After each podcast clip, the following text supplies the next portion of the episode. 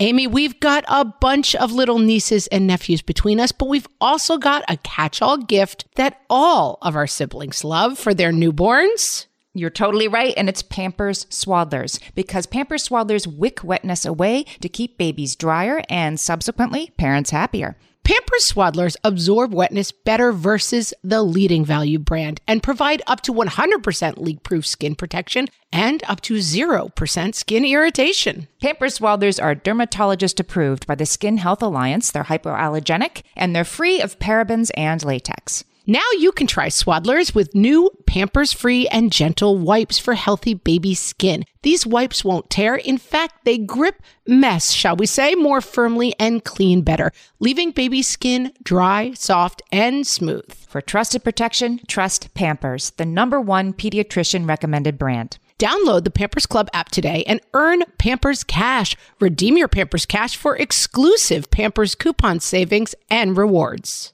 Only redeemable via Pampers Club. Pampers Cash has no cash value. We have to shut down the podcast. This is so wrong.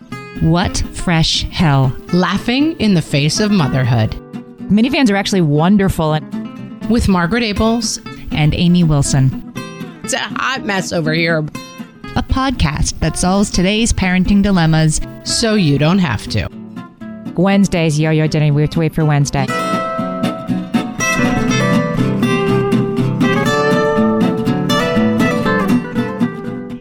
Hey, everybody. Welcome to What Fresh Hell. This is Amy. And this is Margaret. And this week we are talking about things we've changed our minds about. Yes. We went, as usual, to our Facebook page, facebook.com forward slash What Fresh Hellcast, and to our group in particular, which is always a very hoppin' conversation, right? And we asked, what are the things that you have perhaps changed your mind about over time? I have to just admire your use of the word hoppin'. Hoppin'. I'm so hep to the jive with the way the youngsters talk. You are hep to the cool cats. Hey, all you cool cats and kittens. Here's what's hopping over at the What Fresh Hell podcast group.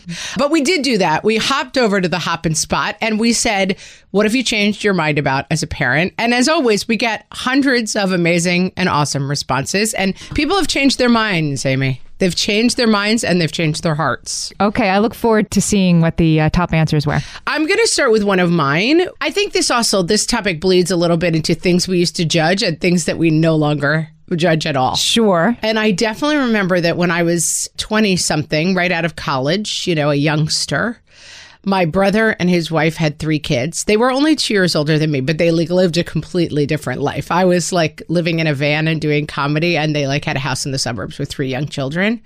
And I remember, and I mean, I lived in a van at the time, and yet I would go to their house and be like, their car always smells so weird. Wait a minute. Can we go back to the part where you lived in a van? I mean, I was doing comedy. So I was basically like, you know, I was in a van driving around the country putting on shows. I wasn't like living in a van down by the river. I mean, sometimes we did have to park down by the river, but you know what I mean. I was just like. Most of your waking hours were in a van. Most of my waking hours were in a van. And still, I used to remark that their minivan smelled funny. Yeah. And now I realize that that's just the way minivans smell.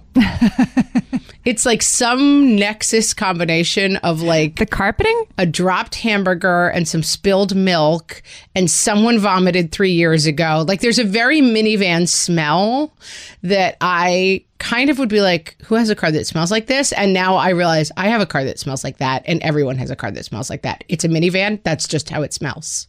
Minivans were a thing I changed my mind about from like, you know, how sad to have to drive a minivan to like minivans are actually wonderful and everybody should have one. And why are we like joking that this, you know, why are we tricking ourselves that we're too cool to have a car where the doors open and close by themselves? Come on, people. It's great. I've been on that rap for a long time. And I just feel like if you think that the minivan is what's not making you cool anymore, you have another thing coming because let me explain to you the myriad of ways you are no longer cool. The minivan is the least of your problems, and the minivan has a lot of storage for when you go to Costco. So, yeah, the minivan resistance, I always find like, uh, what are you doing? That's a ridiculous point. Yep. It's a no from me. Okay.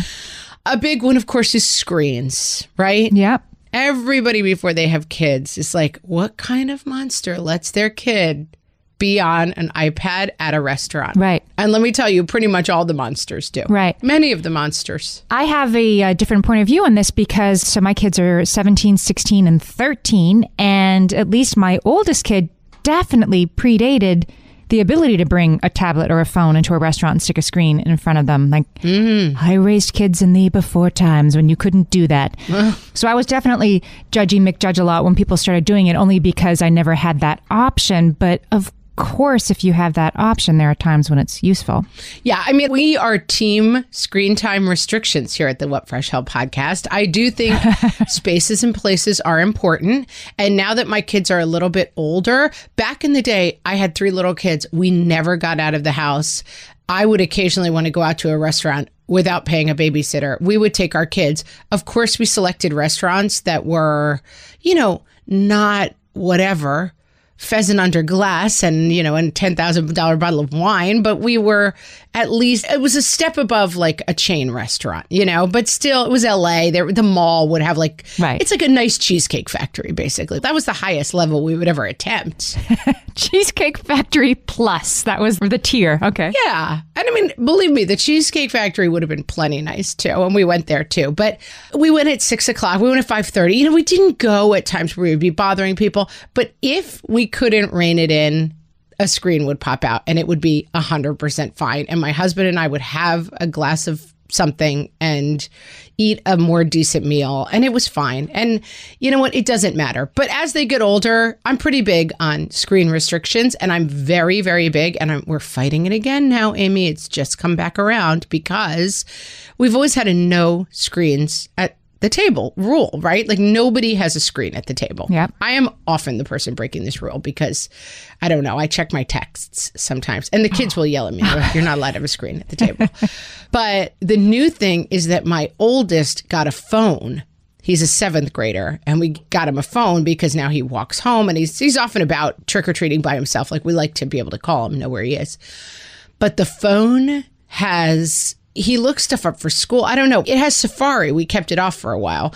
But now he's like watching YouTube on his phone at the breakfast table. And now I've got to refight that whole battle all over again. And it's annoying me. Yeah, my high school student, his homeroom teacher, basically fully remote right now, and his homeroom teacher said he was going to do like a no phone challenge like if the boys could put their phones down for a week and like so they've all logging their screen time this teacher would dye his hair pink Mm. and my son was really excited about this because it was really working. And then the teacher's going to dye his hair pink. Only guess what? I said, okay, so you're not using your phone. Does that mean you're not playing on your Switch either? Does that mean you're not watching YouTube videos on your laptop either? And this teenager with a straight face was telling me, no, no, no, no, those are actually fine. I'm like, I, I kind of feel like this teacher was including the entire category of time wasting screen time. And he was insistent that just because he wasn't doing those things on his phone, that it was fine. So I think that's a major loophole. this is the world that's coming for us where like the kids are going to have contact lenses that they can watch YouTube on, you know? So like you have to, I don't know, the screen parameters are really tricky, but we've always had, and I've talked about it a lot, no screens in the morning because then you've got to get them off screens to school. Right. But suddenly my son's like packing his phone up for school. He's texting his friends to make arrangements about who's walking with who. And the next thing you know, he's watching like cheat codes for his Marvel game. It's a slippery slope, people. It's a very slippery slope. And I'm sliding down it right now. You know what I've changed my mind about is, in particular, is uh, Minecraft. I think Minecraft is not only a wholesome game to play, but actually very educational. Really fires up their creativity and is, you know, a good use of a cold inside afternoon that you might have a few of in your future. I mean, starting when they're like seven or eight, they can actually build stuff and they're proud of it. And it's, I mean, I don't get anything they're trying to explain to me, but I've seen it really be a wonderful creative thing. Yeah, our rule is you can play Minecraft, you're just not allowed to talk about Minecraft. Crystal says her kids wouldn't play video games or screens. What was wrong with me? Just to make it worse, my son is very much a gamer video game kind of guy. And yeah, I mean, find some limits, but it's fine. And in the pandemic, Minecraft is considered educational time. Yes. That's what I'm saying. I mean, at this time, like lean in. Another funny example was Katie Another version of screens, sitting on a park bench and pulling out my phone while the kids play on the playground. I had previously self righteously declared parents should be playing along with their children. And then I had three kids. A trip to the park is a break for me. I mean, people who judge the mom looking at her phone in the playground, I do not understand you. I judge it a little bit. How often are you looking up from your phone? Oh, Amy. I don't care. What's going to happen? Your kid's at the playground. No, but your kid could be pushing my kid down in the sandbox, and I don't want to have to discipline them because you're playing Candy Crush. I mean, are they getting kidnapped while you're on Candy Crush? I don't believe that. I mean, we have to shut down the podcast. This is so wrong. I can't believe it. I think you can't check out. And it infuriates me when I see a babysitter who is being literally paid an hourly wage to watch the kids, not watching the kids who are misbehaving or going to hurt themselves. Or, yeah, I mean, I've definitely saved kids from risky situations because the person who was supposed to be taking care of them was looking at their phone. Do I ever look at my phone when I'm supposed to be watching kids? For sure, but not without looking up. You're not a Hawkeye. I mean, fine. Look up from your phone every couple of minutes. I basically, I'm fine with being on the phone. At the soccer game, you don't have to watch every play. It's fine. I don't know. I'm team be on your phone. Oh, but it's the problem is you always like that one, you have that itchy, like, oh, let me check my text. And like, that's when your kid scores a goal and looks over at you and you're on your phone. Not that that makes you a bad person, but the like, oh, shoot, you always somehow pick the wrong 10 seconds. And so I listen to podcasts because I don't, I'm completely, you know, transported and preoccupied, but I'm not looking, I'm looking at the field as if it has my full attention. I do think it's good to check in every once in a while with the exercise. I have phone, what do you call it? I'm addicted. You know, like I'm constantly like playing Candy Crush while I'm peeing. Like I can't put my phone down. It's a problem. and the other day I went to vote and it was a hugely long line and I was in line for like 110 minutes. It was a really long wait. Yeah. And it was freezing cold and raining sideways. So I was holding my umbrella and I really couldn't hold my phone because my hands were too cold and it was getting wet. Yep. And for a hundred minutes, I stood quietly and stared into space. And it was like a little bit of a revelation. Like, oh, there might be a world out there. Was it terrible and then good, or was it just terrible? It wasn't either. It was just kind of like a, huh, I can do this. I can just sit quietly and think for a hundred minutes. It's not the end of the world. Okay. It wasn't, I want to say it was like a revelation and the scales fell from my eyes and I stomped on my iPhone and will never use it again, but I didn't. I was just kind of like, all right, that's right. I don't have to be quite so phone dependent. I got to check with that.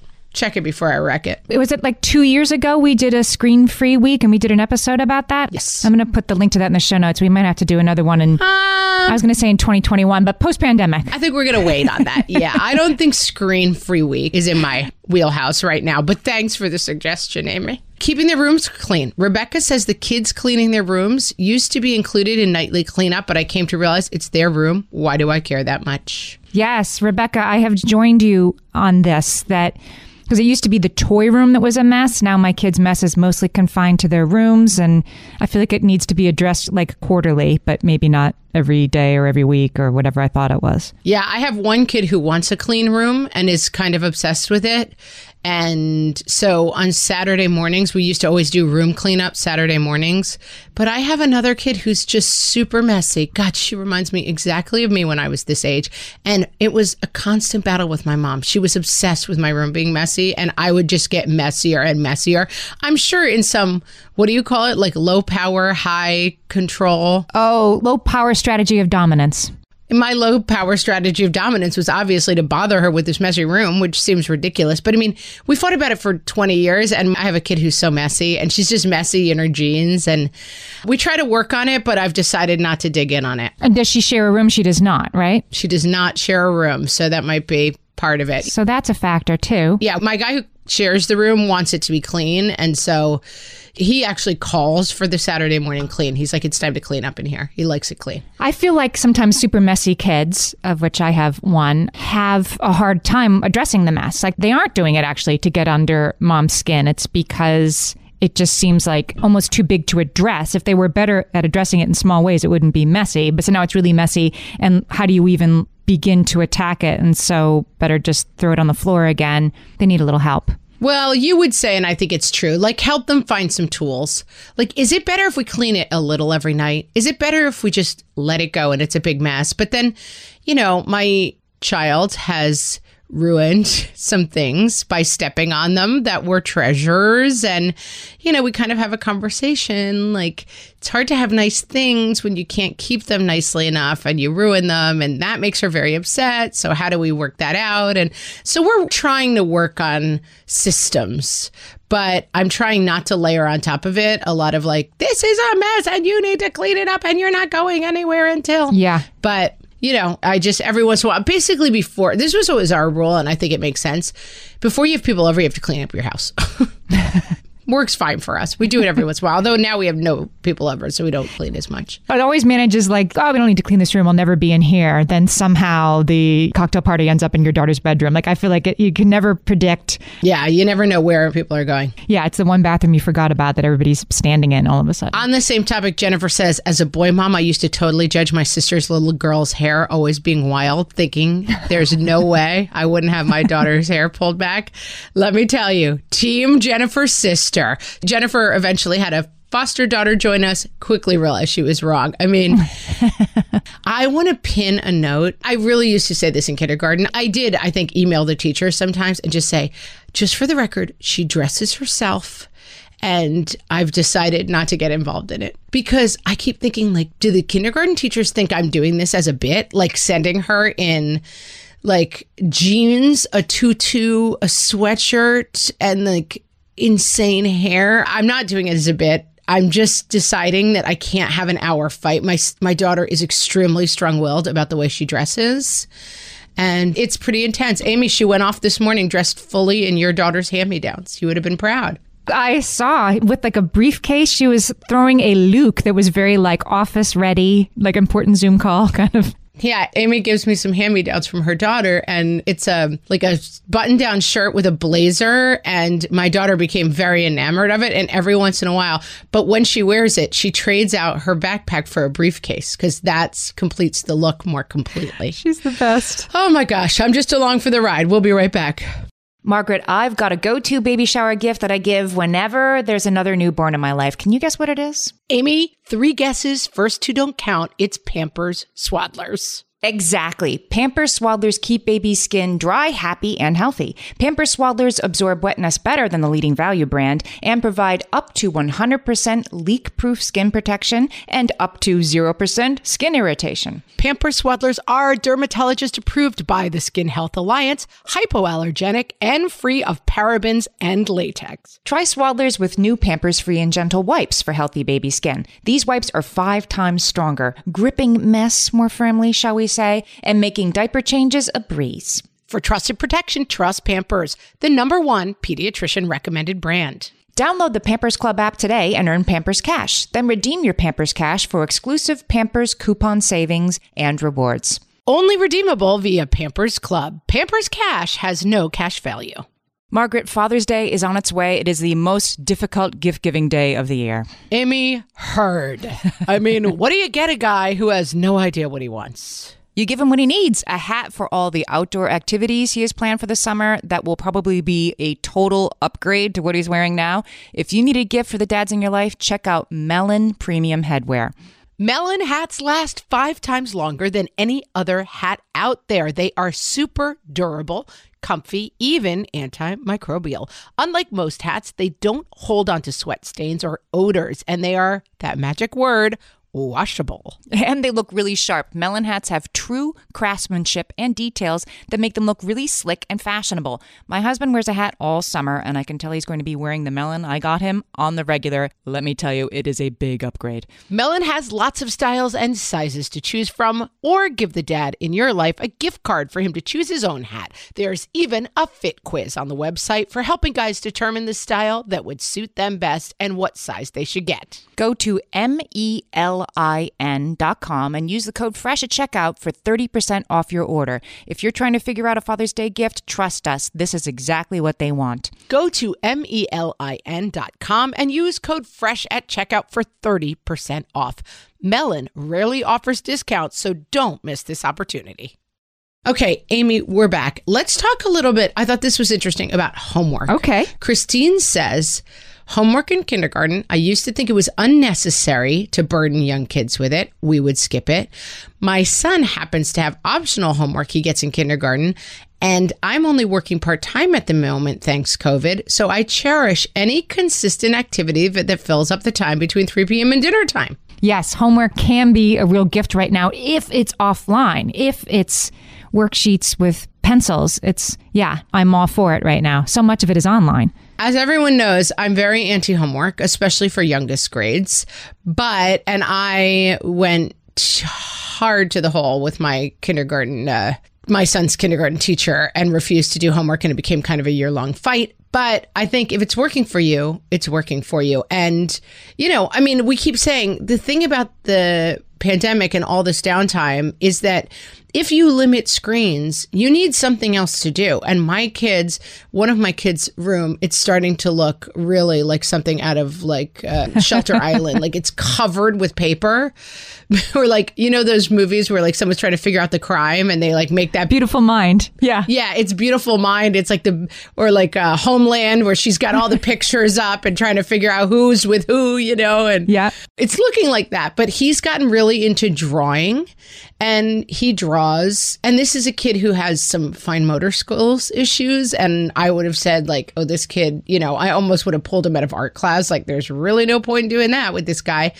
And he does a lot of tracing and he loves it. He's drawing all of his favorite characters. And there's something on the other side of complaining that you're bored. And the pandemic has found this kid doing all this drawing. And I think homework is kind of the same. My kid hated math. She's now doing like, gotten really into learning her multiplication tables. And it's kind of a hobby of hers now. There's something on the other side of being bored. I would have been like the dorky kid that loved the homework worksheets. I was that kid. So yeah, lean in. I want to give a shout out to a particular brand of workbooks, not a sponsor. I just love them. They're called Brain Quest. Have you seen these? Yes. Workbooks and they have like a sort of like a deck of cards you can take with you to kill time at the restaurant or the dentist's office where, you know, it's like what order do you think these things are happening in? They're pitched specifically for 3-year-olds, 4-year-olds, 5-year-olds. Anyway, they also have workbooks where you're drawing the hands on the clock if you're 6 years old or whatever. And my kids were all really happy with those. Not every day, but they were quite happy to sit with those. And it, it, was about occupying them. It wasn't about turning them into geniuses. But I think they're a great sort of offline option for a lonely afternoon right now. For sure. And I want to be 100% clear that my kids are not joyfully up in their room learning multiplication tables and doing art all the time. Because sometimes I hear people talking like this and it's like, oh, I guess I'm just a loser because my kids like complain and lie on the floor and scream, I'm bored.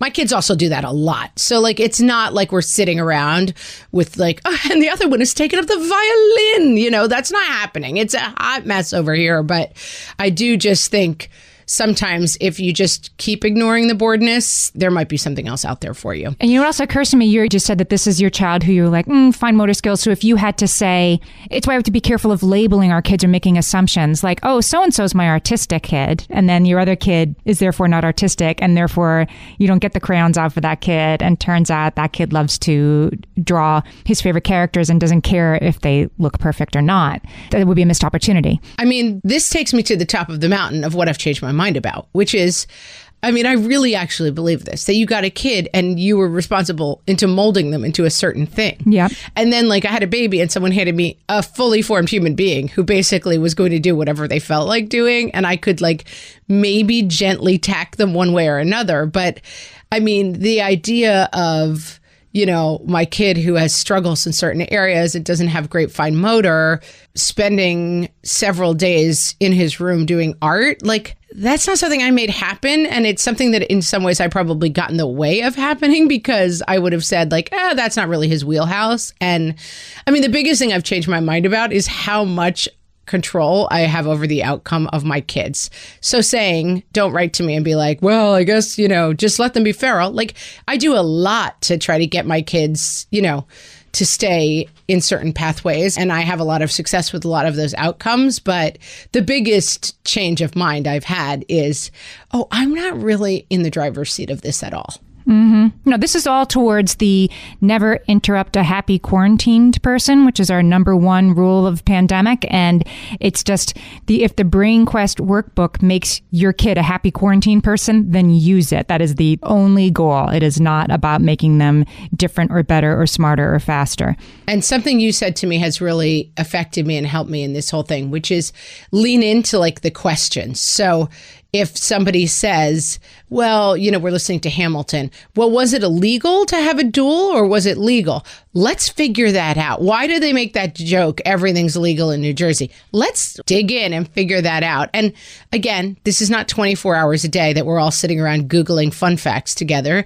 But when it comes up, or, hey, I want to try to draw this character, but I don't know how, but you could trace it. And we do have this light board that makes the tracing easier. And just trying to help them bridge little gaps to where they're already going. You're not going to lead them there, but you can help them get there by being like, oh, here's a little chasm. Let me build a little rickety bridge over that for you, and you can keep going on your path. Because there's always something to be curious about in the moment that I think does stave off boredom, right? And it's different than like, here's my phone kid. Yesterday, I was waiting for a train with two of my kids, like a, you know, commuter train, and it was uh, delayed due to slip slide conditions. So we were sitting there on the train platform. So we looked it up. What are slip slide conditions? And had an interesting conversation. There are wet leaves on the train track. It makes the train tracks a little slippery.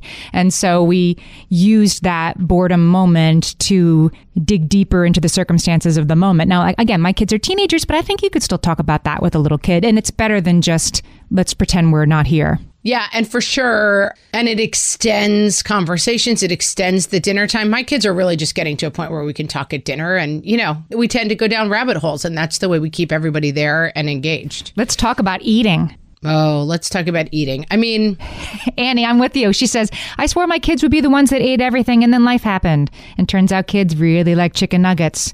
And there's no going back once you expose them to the good stuff. So true. Yeah. This is why Amy doesn't let babies eat Tostitos. guys. this is why. I was brought to task for that. People were like, wait, Tostitos don't have MSG. Doritos have MSG. Tostitos, which we have in our house, do not. But I didn't give them my baby. Yeah. So now you're fine with feeding babies Tostitos. Tostitos, I'm going to be less unfine with than Doritos.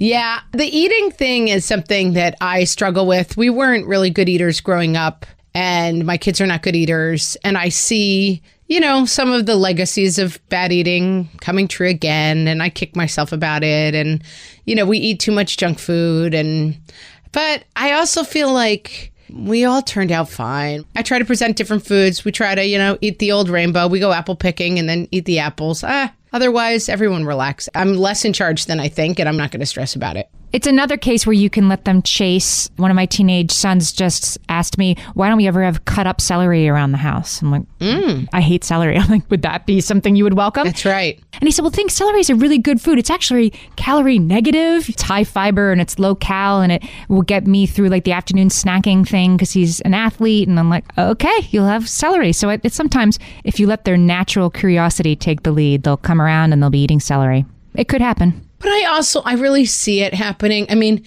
it's one of those things that I remember having a three, four, and six year old and trying to have like family dinner where we sat and shared and ate everything on our plates. And it was a lot of crying and screaming. And I would go to bed. I sometimes I would really go to bed in tears. Like I failed. I don't have the family dinner table that I wanted. And guess what? It's five years later. And it's exactly that now. We sit at the dinner table and, you know, my kid who doesn't eat a lot doesn't eat a lot and but he eats what we make. You know, I don't make a separate meal for him and it all works out. I don't know. Don't stress about it. You should have known about the yo-yo dinner back then, right? I should have told you. Oh my gosh, you've really ruined my life by the way. I just gave you a couple of but now I have to take you to task.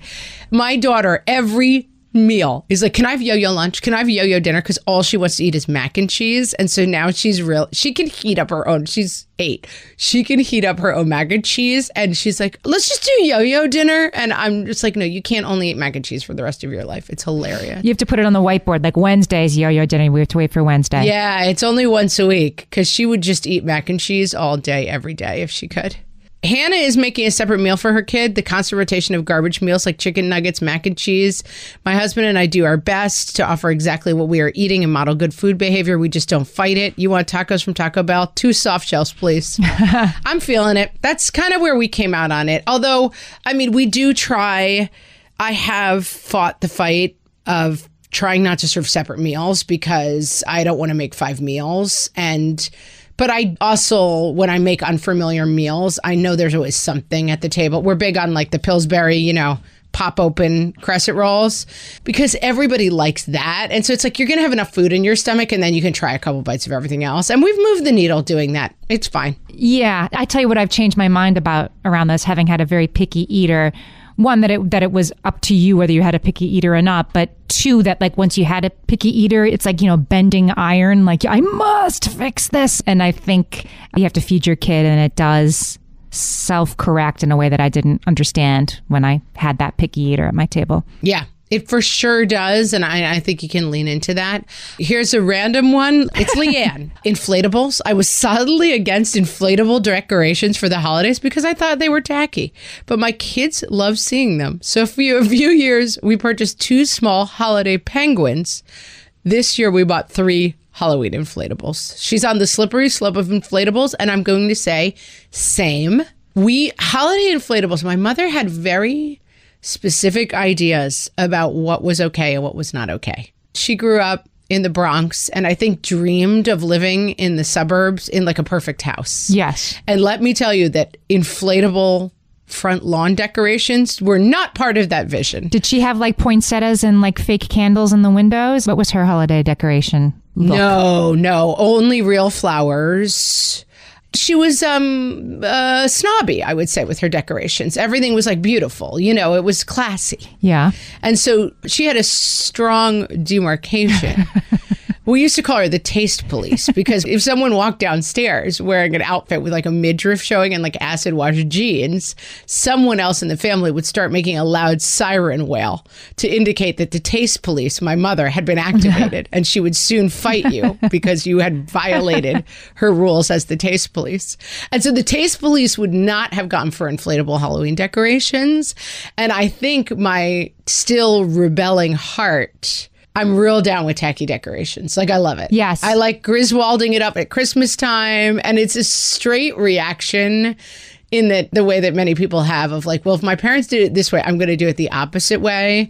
But yes, like a giant inflatable cat whose head moves around while its eyes stare at you, that would have not flown in my house growing up and I've got like 6 of them. I've always been that kind of person too. Like when you say, when we decorate the Christmas tree and the little kids are really into decorating the Christmas tree and it's so bottom heavy, right? All the ornaments are on the lower quarter of the tree.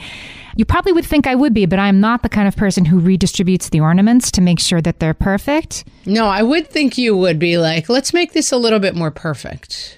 No, because it's kind of like it's proof of their joy. And if they think it looks great, then it looks great. Yeah, we call that like in decorating. You go to people's houses and you're like, the decorating scheme is no children really live here. Yes. And that's the thing. Like that, my mom, she wasn't no children really live here, but she just liked everything. She liked it nice and you know classy and i have like a paper skeleton hanging on my door because it brings me joy all right we'll be right back so, for at least two years now, I have been mentioning how I'm working on a book, you know, just working it into our conversations, real casual. Let me tell you, behind the scenes, nothing casual about it. Amy has been like, ah, I have to finish this book. When am I ever going to finish this book? I have finished the book. It's really happening, and Happy to Help is now available for pre sale. It's coming out January 2025, but you can pre order a copy now on Bookshop or Amazon or wherever you shop for books. I am one of the very lucky few who has gotten to read Happy to Help already. And I have to say, it's a phenomenal book. Even if it was not written by my beloved work wife, Amy Wilson, I would tell you to go get and read this book. I have told so many people I know, just wait in conversations, it comes up, and I'm like, oh my gosh, that's just like something from Amy's book. Wait until you read Amy's book. And the wait is almost over, people. Soon, you will all be able to read Amy's book. I cannot wait for everyone to read it. You will probably hear us mention Happy to Help just a few times in the coming months. just a few thousand times. But for right now, please consider supporting it by pre ordering a copy. Friends, I'm going to tell you pre order, you're like, oh, I'll just get it when it comes out. Really helps a book sales if people pre order it. So do us a solid. Go today and pre order a copy of Happy to Help by our own Amy Wilson. You just go to whatfreshhellpodcast.com and click the link in the sidebar, or you can search Happy to Help wherever you buy books. Thank you.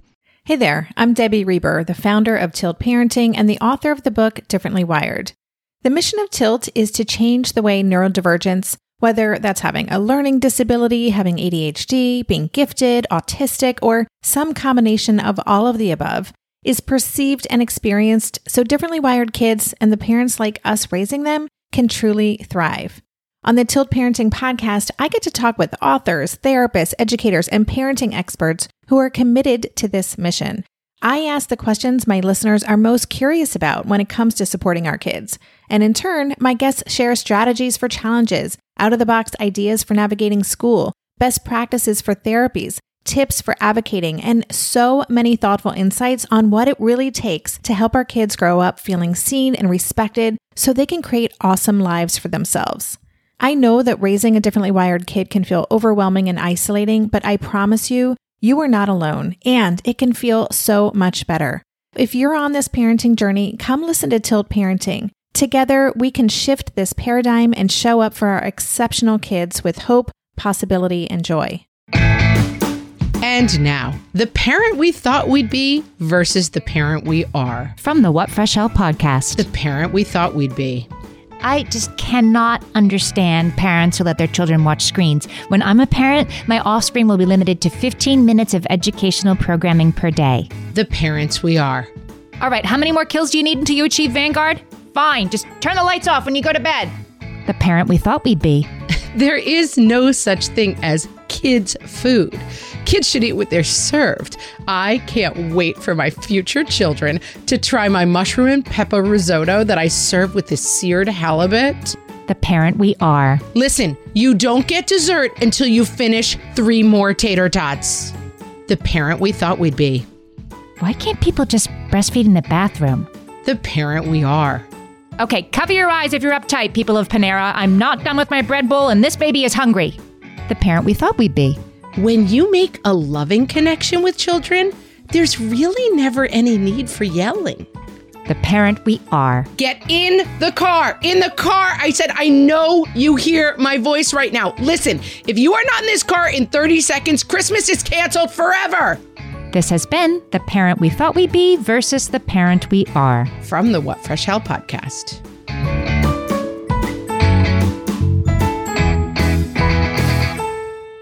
Amy, there are so, so many of them.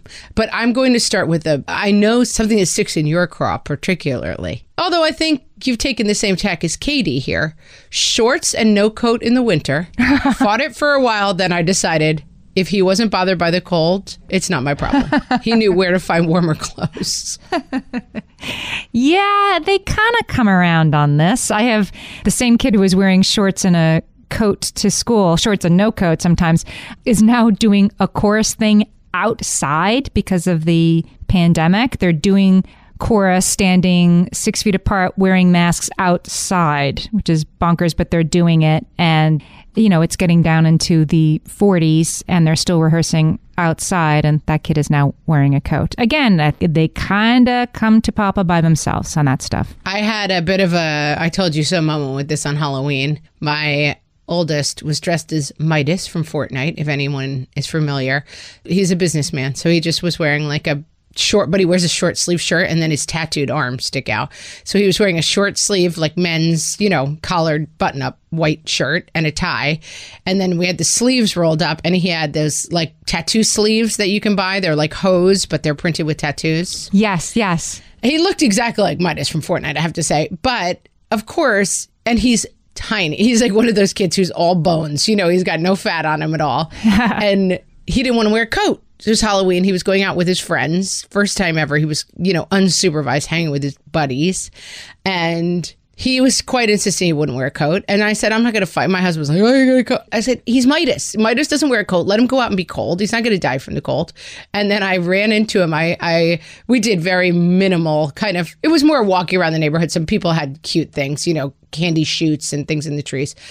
And we were walking around and he was off with his friends. And I ran into him about 45 minutes in. He's like, Mom, I'm really, really cold. I think I have to go back. I was like, That's fine. And he had already gotten, because nobody was out trick or treating, people were giving every kid like 45 pieces of candy. So he had a huge, he could barely hold his thing of candy. I said, Let's go home.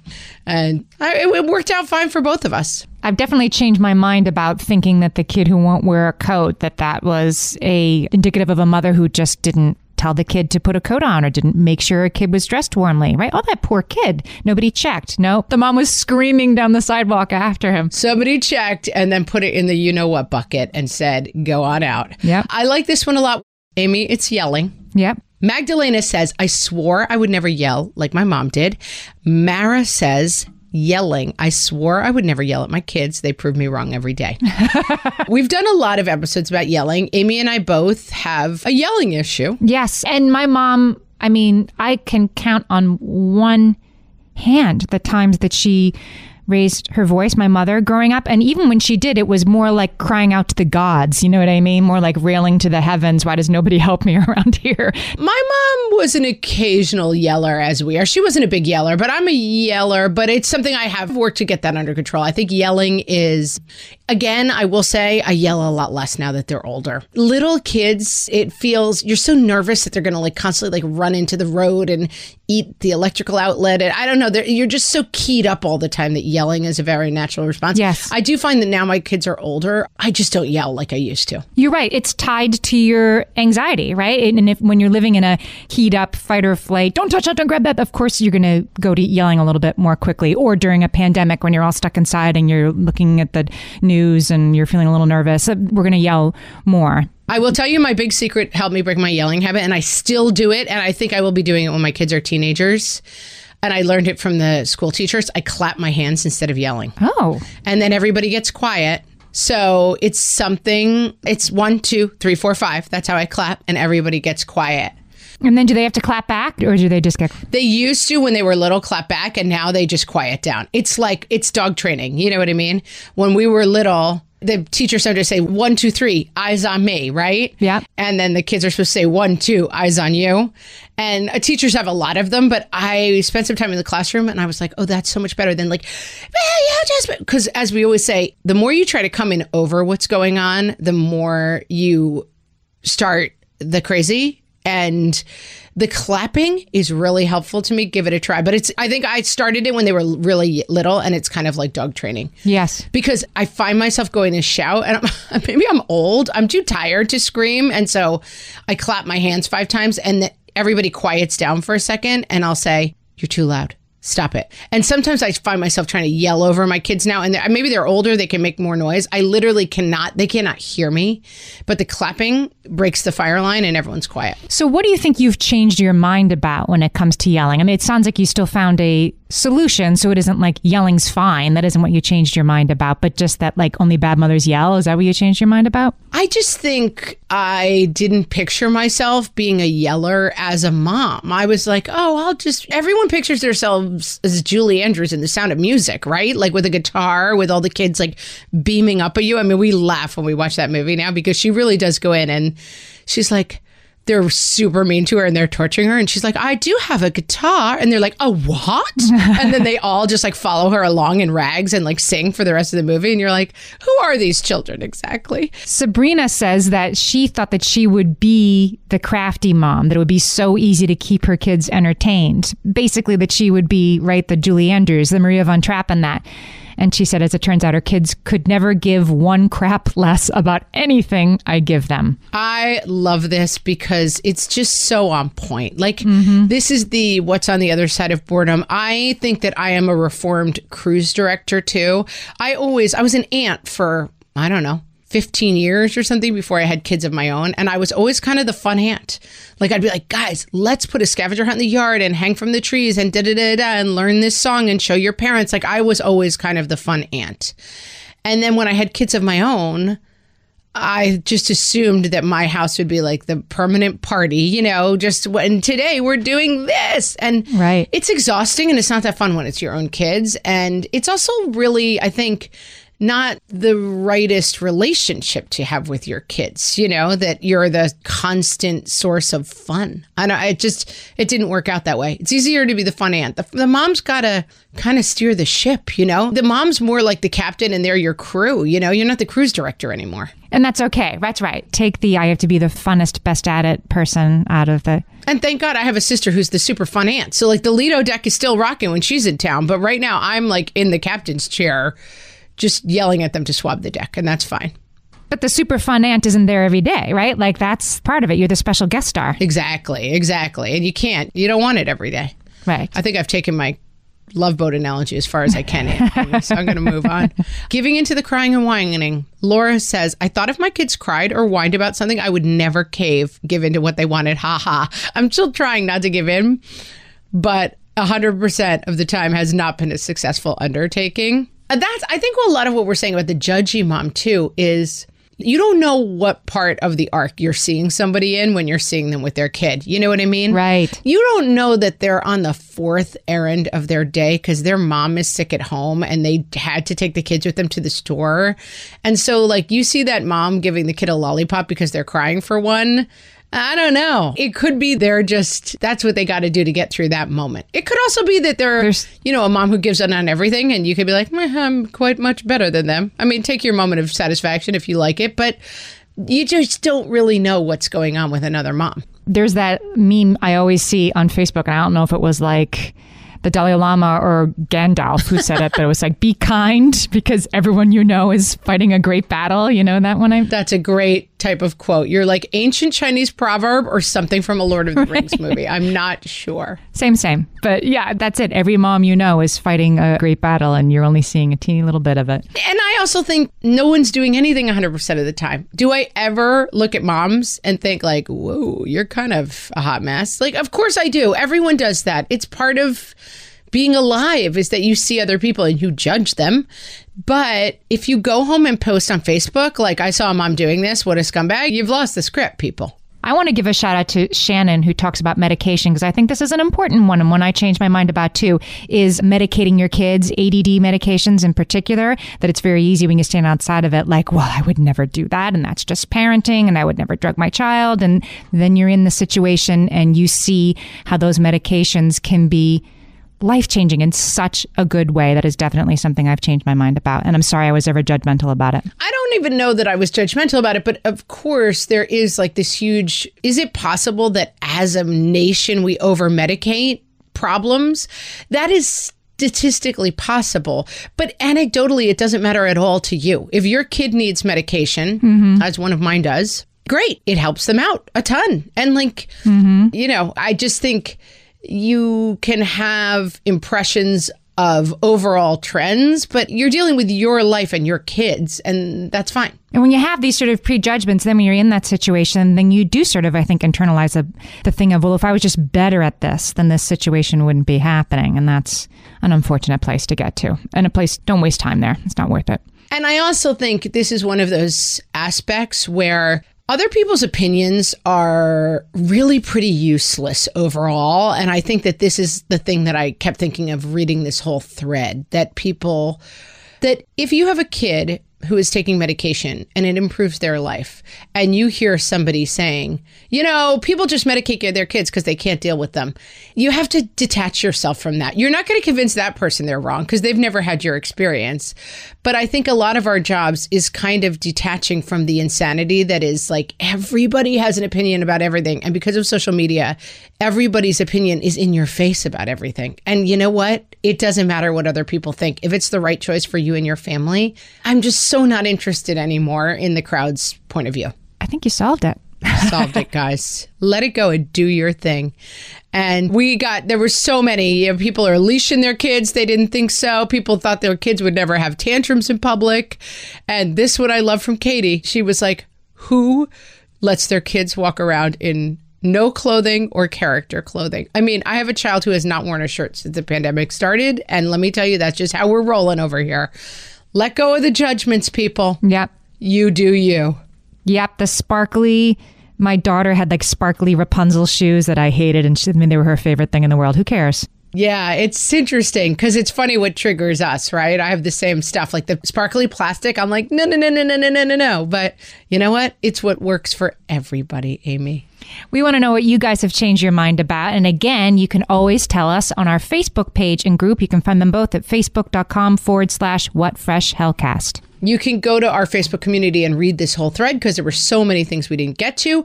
You can find us on Twitter at WFH Podcast. You can find us pretty much, guys. Go on social media, search What Fresh Hell Podcast, and enjoy the heck out of your day while you interact with us on YouTube, Instagram, and you heard me, TikTok. Yep. And for now, guys, that's it. We're letting go of the judgments and we're respecting your life choices. Until next week. Talk to you next week.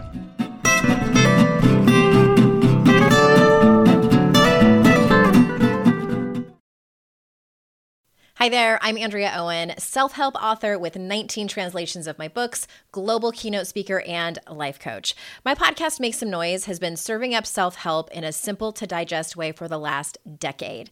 The topics brought in each episode are practical and easy to implement around topics such as working through fears that keep you stuck, different modalities of therapy, managing your negative self talk, and more. We bring you guest experts, solo episodes, and I even coach listeners on the air around relatable struggles. I also do my best to weave my sense of humor into some heavy topics because let's face it, life can be pretty hard and it's so much better when we can have some fun while walking through our challenges.